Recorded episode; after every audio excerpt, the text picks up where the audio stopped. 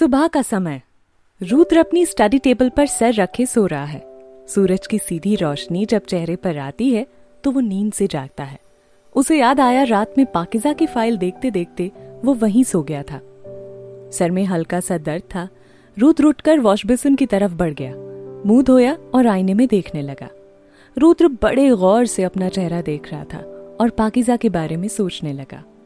कुछ देर बाद उसने अपने लिए चाय बनाई और बालकनी में आकर खड़ा हो गया। चाय पीकर कुछ देर वहीं बैठा आते जाते लोगों को देखता रहा। फ़ोन की घनघनाहट से उसका ध्यान टूटा। रुद्र ने देखा, कमिश्नर साहब का फ़ोन है। उसने फ़ोन उठाया और कहा, जय हिंद, सर। जय हिंद। रुद्र प्रताप, इस वक्त आप जहाँ भी हैं, तुरंत थाने पहुंचिए। दूसरी तरफ़ से एक दमदार आवाज़ उभरी। जी, सर। मैं अभी निकलता हूँ। रुद्र ने कहा और फ़ोन काट दिया। रुद्र तुरंत तैयार हुआ और थाने पहुँचा। कमिश्नर पहले से वहाँ मौजूद था। रुद्र को देखते ही उन्होंने गुस्से में कहा, इंस्पेक्टर रुद्र, किसकी परमिशन से तुमने पाकिजा की फ़ाइल को यहाँ से निकाला? सर, मैं सिर्फ़ उस केस के बारे में जानना चाह रहा था, रुद्र ने सहज भाव से कहा। मिस्टर रुद्र प्रताप, वो केस तुम्हारे यहाँ आने से पहले का है, जो कि क्लोज हो चुका है। बेहतर होगा तुम इससे दूर रहो। बिना मेरी इजाज़त के तुम किसी केस को स्टडी करने की कोशिश नहीं करोगे। कमिश्नर ने सख्त लहजे में कहा। पर क्यों, सर? पाकिजा केस की फ़ाइल मैं क्यों नहीं देख सकता? रुद्र ने कहा। क्योंकि एक साल पहले वो केस बंद हो चुका है। कमिश्नर ने रुद्र को घूरते हुए कहा। केस वापस भी ओपन हो सकता है, सर? इस बार रुद्र ने कमिश्नर की आँखों में देखते हुए कहा। तुम्हारे कहने का मतलब क्या है? कमिश्नर ने घबराई हुई आवाज़ में कहा, मैं क्या कहता हूँ और क्यों कहता हूँ? आपको जल्दी समझ आ जाएगा। रुद्र ने लगभग आँखों में देखते हुए कहा। कमिश्नर के माथे पर पसीने की बूंदें उभर आईं। रुद्र ने जेब से रुमाल निकालकर उनकी तरफ़ बढ़ाकर कहा, पसीना पोछ लीजिए, सर। कमिश्नर ने रुद्र के हाथ से रुमाल लिया और पसीना पोछा और पसीना पोछकर वापस उसकी तरफ़ बढ़ा दिया। तो रुद्र ने होठों पर रहस्यमयी मुस्कान लाकर कहा, रख लीजिए सर, आगे इसकी बहुत ज़रूरत पड़ने वाली है। रुद्र की बात सुनकर कमिश्नर सक पका गया। रुद्र वहाँ से अपने कैबिन की तरफ़ बढ़ गया। कमिश्नर वहाँ से बाहर निकल आया और गाड़ी में बैठकर किसी को फ़ोन लगाकर कहा, इस नए इंस्पेक्टर का तुरंत तबादला करवाओ, वरना सबके सब फंसोगे। पहले ये बताओ कि वो फ़ाइल उसके हाथ लगी कैसे? जबकि वो फ़ाइल तो मेरी कस्टडी में थी। दूसरी तरफ़ से किसी की सख्त आवाज़ उभरी। मैंने सोचा केस बंद हो चुका है, उसे उम्र कैद की सजा भी मिल चुकी है। मुझे नहीं पता था ऐसा कुछ भी हो जाएगा। कमिश्नर की आवाज़ से घबराहट साफ़ झलक रही थी। सबसे पहले तुम उस फ़ाइल को गायब करो, उसके बाद कुछ सोचते हैं। लोगों के बीच बहुत इज़्ज़त है मेरी, अगर इस पर जरा भी आँच आई तो मैं किसी को नहीं छोड़ूँगा। रही बात उस नए इंस्पेक्टर की तो उसका ऐसी जगह ट्रांसफ़र करूँगा कि फैमिली के लिए तरस जाएगा वो। दूसरी तरफ़ से वही रौबदार आवाज़ उभरी। कुछ भी कीजिए, सर। एक बार ये केस रीओपन हो गया तो सबके सब फंस जाएँगे। कमिश्नर ने डरते डरते कहा। तुम डरते बहुत हो, कमिश्नर। जब एक साल पहले हमारा सच किसी के सामने नहीं आया तो अब क्या आएगा? तुम बेफिक्र रहो। नया इंस्पेक्टर है, थोड़ा तो फड़फड़ाएगा ही फड़फड़ाने दो। दूसरी तरफ़ से वही आवाज़ उभरी। सर, वो मेरे फंड का क्या हुआ? कमिश्नर ने गिड़गिड़ाते हुए कहा। वो भी मिल जाएगा, कमिश्नर। वादा किया तो है, निभाऊँगा भी। आज शाम को फार्म हाउस पर पार्टी है। तुम आ रहे हो ना? उसने कहा। हाँ हाँ बिल्कुल, गुप्ता जी भी आ रहे हैं, कमिश्नर ने कहा। कुछ देर दोनों में बात हुई और फिर कमिश्नर ने फ़ोन काट दिया। उन्होंने कार के शीशे से बाहर देखा सामने कुछ ही दूरी पर खड़ा रुद्र उन्हें ही देख रहा था। कमिश्नर ने जल्दी से ड्राइवर को वहाँ से चलने को कहा। धूल का गुब्बार उड़ाती कार तेज़ी से वहाँ से निकल गई। रुद्र अपने कैबिन में चला आया। कैबिन में आकर रुद्र अपनी कुर्सी पर आ बैठा और सोच में पड़ गया। उसे समझ नहीं आया, आखिर कमिश्नर को उस फ़ाइल के गायब होने से फ़र्क क्यों पड़ा? कमिश्नर की बेचैनी से रुद्र ने इतना तो भाप लिया कि पाकिजा के केस में उनका कहीं ना कहीं हाथ ज़रूर है। रुद्र की इस केस में अब और रुचि बढ़ने लगी, लेकिन सच क्या है, ये अभी उसे नहीं पता था। इस पूरी कहानी को वो बीच से समझ रहा था। कहानी की शुरुआत सिर्फ़ एक इंसान को पता थी, और वो थी पाकिजा। पाकिजा ही थी जो रुद्र को इस कहानी की तह तक ले जा सकती थी।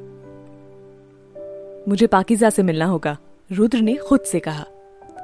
अभी रुद्र इस बारे में सोच ही रहा था कि तभी असलम कैबिन में आया और कहा सर अभी अभी खबर मिली है कि शहर के बाहर बनी अंडर कंस्ट्रक्शन बिल्डिंग में हर्षद पवार और उसके आदमियों को देखा गया है। इस बार कुछ बड़ा करने की सोच रहा है। पूरी तैयारी के साथ जाकर हम उन्हें पकड़ सकते हैं। हर्षद पवार, एक मोस्ट वांटेड क्रिमिनल है, जिसकी पुलिस को पिछले दो साल से तलाश है, लेकिन सबके बीच रहकर भी वो खुलेआम अपने गैर कानूनी धंधे आराम से चला रहा है। कहा जाता है कि किसी बड़ी पॉलिटिकल लीडर का उसके सर पर हाथ होने की वजह से पुलिस भी उसका कुछ नहीं बिगाड़ पा रही है। ये तुमने अच्छी खबर सुनाई, असलम। अगर बात पक्की है तो चलते हैं। रुद्र ने उठते हुए कहा, मैं पुलिस की एक टीम तैयार करता हूँ, सर, असलम ने कहा। नहीं, असलम, रुको। तुम्हारे मुताबिक वहाँ कितने आदमी होंगे? रुद्र ने कुछ सोचते हुए कहा। आठ, दस होंगे, सर, असलम ने कहा। तो फिर हमें पुलिस फोर्स की ज़रूरत नहीं है। वहाँ सिर्फ़ तुम, मैं और प्रवीण चलेंगे, रुद्र ने कहा।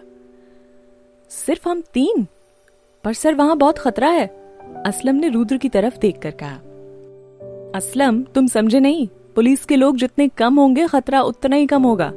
वैसे भी हर्षद मुझे ज़िंदा चाहिए, उसके ज़रिए हम इस दलदल की जड़ तक पहुँच सकते हैं। तुम प्रवीण को अंदर बुलाओ, मैं समझाता हूँ प्लान क्या है, रुद्र ने कहा। असलम बाहर गया और प्रवीण को अंदर आने को कहा।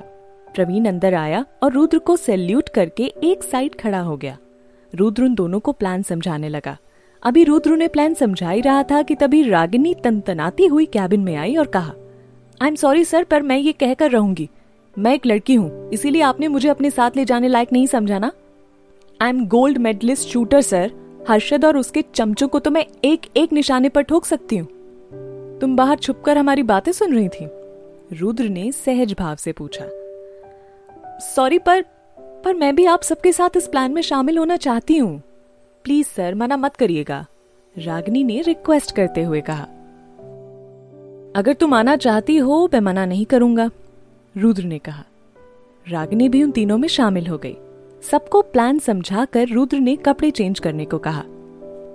चारों अब नॉर्मल कपड़ों में थे। रुद्र ने हल्के आसमानी रंग का शर्ट और गहरे रंग की जीन्स पहनी हुई थी। आसमानी रंग उसका हमेशा से पसंदीदा रहा है। रागिनी ने जब रुद्र को फॉर्मल कपड़ों में देखा तो बस देखती ही रह गई। चारों पुलिस स्टेशन से बाहर निकलकर गाड़ी में आ बैठे। प्रवीण ड्राइवर सीट पर था। रुद्र उसके बगल में और रागिनी असलम पीछे। असलम खुश था कि रागिनी उसके पास बैठी थी। प्रवीण ने गाड़ी बिल्डिंग से दूर पहले ही रोक दी। दोपहर का वक्त था चारों ओर सन्नाटा। प्लान के मुताबिक रुद्र और असलम ऊपर गए। रागिनी और प्रवीण नीचे अपनी पोजीशन लेकर छुप कर खड़े हो गए। पहली मंजिल पर पहुंचकर रुद्र ने असलम से पोजीशन लेने को कहा। हर्षद और उसके आदमी सामने ही बैठे थे। मौका पाते ही रुद्र और असलम ने फायरिंग कर दी। वो लोग खुद को संभाल पाते इससे पहले ही रुद्र ने एक एक करके सबको शूट कर दिया। सभी ढेर होकर वहाँ गिर गए। लेकिन इसी बीच हर्षद वहाँ से भाग निकला।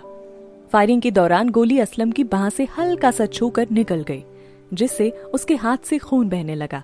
रुद्र जब उसकी तरफ़ आया तो असलम ने कहा, मैं ठीक हूँ, सर, आप जाइए, हर्षद को पकड़िए, प्लीज़. रुद्र तेज़ी से उस तरफ़ गया, जिधर से हर्षद भागा था। रुद्र को हर्षद नीचे भागता हुआ देखा तो वो पहली मंजिल से सीधा नीचे कूद गया। जैसे ही हर्षद मेन गेट पर पहुँचा, रागिनी ने पैर आगे करके उसे नीचे गिरा दिया। और तेज़ी से आगे बढ़कर बंदूक उस पर तान दी। तब तक रुद्र भी वहाँ पहुँच गया और उसने प्रवीण से ऊपर जाकर असलम को संभालने को कहा। प्रवीण वहाँ से चला गया। ज़मीन पर पड़ा हर्षद गुस्से में रुद्र को घूर रहा था। रागिनी उस पर पूरी नज़र रखे हुए थी। तू जानता नहीं इंस्पेक्टर, तूने किससे पंगा लिया है? दो दिन, सिर्फ़ दो दिन लगेंगे मुझे जेल से बाहर निकलने में, हर्षद ने गुस्से से कहा। हर्षद की बात सुनकर रुद्र को बहुत गुस्सा आया। उसने उसे दो तीन जमा कर घूसे मारे। हर्षद ने ढाल सा ज़मीन पर गिरा, धूल चाटने लगा। सर, उड़ा देते हैं इसे भी, बाकी सबकी तरह। कह देंगे इनकाउंटर में मारा गया। रागिनी ने हर्षद को घूरते हुए कहा, नहीं रागिनी, इसे मारकर हम इसके धंधे की जड़ तक नहीं पहुँच पाएँगे। इसका ज़िंदा रहना हमारे लिए बहुत ज़रूरी है, रुद्र ने कहा। थोड़ी देर में प्रवीण असलम को ले आया। उसके हाथ से खून बहना बंद हो चुका था। रागनी का ध्यान हर्षद से हटकर अब असलम के हाथ पर था। हर्षद को इसी मौके का इंतज़ार था। उसने अपने हाथ से रागनी के हाथ पर वार किया। रागनी के हाथ से गन दूर जा गिरी। वो उसे उठा पाती। इससे पहले ही हर्षद ने अपने पैर से लात मार कर उसे नीचे गिरा दिया। रुद्र ने देखा तो वो हर्षद की तरफ़ लपका और उसे पीटते हुए कहा, लड़की पे हाथ उठाता है, नामर्द कहीं के? असलम और प्रवीण रागनी की तरफ़ लपके और उसे संभाला। रुद्र ने हर्षद को मार मार कर अधमरा कर दिया और फिर हथकड़ी पहनाकर प्रवीण को उसे ले जाकर गाड़ी में बैठाने को कहा। प्रवीण ने हथकड़ी पकड़ी और घसीटता हुआ उसे जीप की तरफ़ ले जाने लगा। रास्ते में प्रवीण ने भी हर्षद पर अपना हाथ साफ़ किया और ले जाकर उसे गाड़ी में बैठा दिया। आयु ओके? रुद्र ने रागिनी से पूछा, जो कि नीचे ज़मीन पर बैठी हुई थी। हाँ सर, मैं ठीक हूँ। कहते हुए रागिनी ने उठने की कोशिश की, लेकिन पाँव में आई मोच की वजह से उठ नहीं पाई। रुद्र ने असलम से जाकर जीप में बैठने को कहा। रुद्र रागिनी के करीब आया, उसे गोद में उठाकर जीप की तरफ़ बढ़ने लगा। रुद्र की नज़रें बिल्कुल सामने थीं। उसने रागनी को देखा तक नहीं। रागनी को लगा जैसे वो कोई सपना देख रही है। अपने हाथों से रुद्र के कंधे को थामे, उसके चेहरे को एक टक निहारे जा रही थी। रागनी के पेट में जैसे तितलियाँ उड़ने लगी। मन रूपी मिट्टी में प्यार का अंकुर, पर रुद्र के चेहरे पर कोई भाव नहीं था। वो खामोशी से चला जा रहा था। जीप के पास आकर रुद्र ने रागनी को सीट पर बैठाया और खुद आकर आगे सीट पर बैठ गया। प्रवीण ने गाड़ी स्टार्ट की और पुलिस स्टेशन जाने के लिए आगे बढ़ा दी। स्टेशन पहुंचकर रुद्र ने हर्षद को हवालात में बंद किया और अपने कैबिन की तरफ़ चला गया। कैबिन के बाहर रागिनी अपना पैर पकड़े कुर्सी पर बैठी थी। प्रवीण ने पास पड़ी बोतल उठाई और पानी पीने लगा। असलम भी पास ही खड़ा था और एक साथी कांस्टेबल उसके हाथ की मरहम पट्टी कर रहा था। कुछ देर बाद रुद्र अपनी वर्दी पहने बाहर आया और प्रवीण से कहा, मैं किसी ज़रूरी काम से बाहर जा रहा हूँ। तब तक तुम लोग सरकारी मेहमान की खातिरदारी करो। रुद्र वहाँ से बाहर चला गया। तभी असलम ने कहा, अरे, सर तो अपना फ़ोन यही भूल गए। मैं देकर आती हूँ। कहते हुए रागिनी ने टेबल पर पड़ा फ़ोन उठाया और दरवाजे की तरफ़ भागी। अभी उसने दो कदम ही बढ़ाए थे कि तभी प्रवीण ने कहा, रागिनी, तुम्हारे तो पैर में चोट लगी थी ना? प्रवीण की बात सुनकर रागिनी रुक गई और अपनी जीप दांतों तले दबा ली। उसका झूठ पकड़ा गया। उसका पैर बिल्कुल ठीक था। प्रवीण उसके पास आया और कहा, तुमने ये सब नाटक क्यों किया? रागिनी प्रवीण की तरफ़ देखकर मुस्कुराई और कहा, तुम नहीं समझोगे।